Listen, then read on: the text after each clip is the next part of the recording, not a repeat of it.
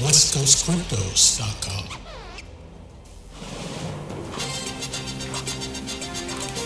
Breaking news. This is breaking news from West Coast Cryptos. I'm Taylor Elf. Here's what's happening.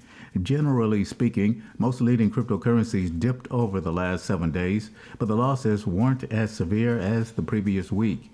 Bitcoin sank five percent over the last week and currently is trading at forty thousand three hundred fifty dollars.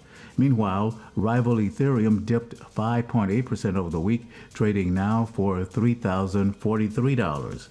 Solana, Cardano, and Avalanche, the three leading smart contract-enabled Ethereum killers, posted seven-day losses of around eight percent. As of this posting, Solana was trading for one hundred one dollars, Cardano at zero point nine five three six, and Avalanche for seventy-seven dollars and fifty-eight cents.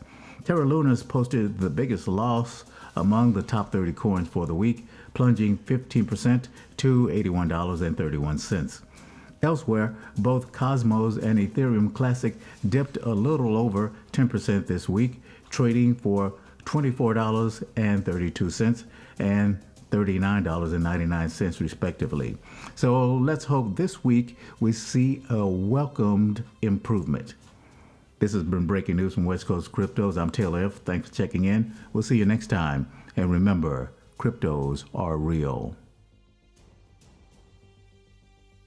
West Coast Cryptos dot com.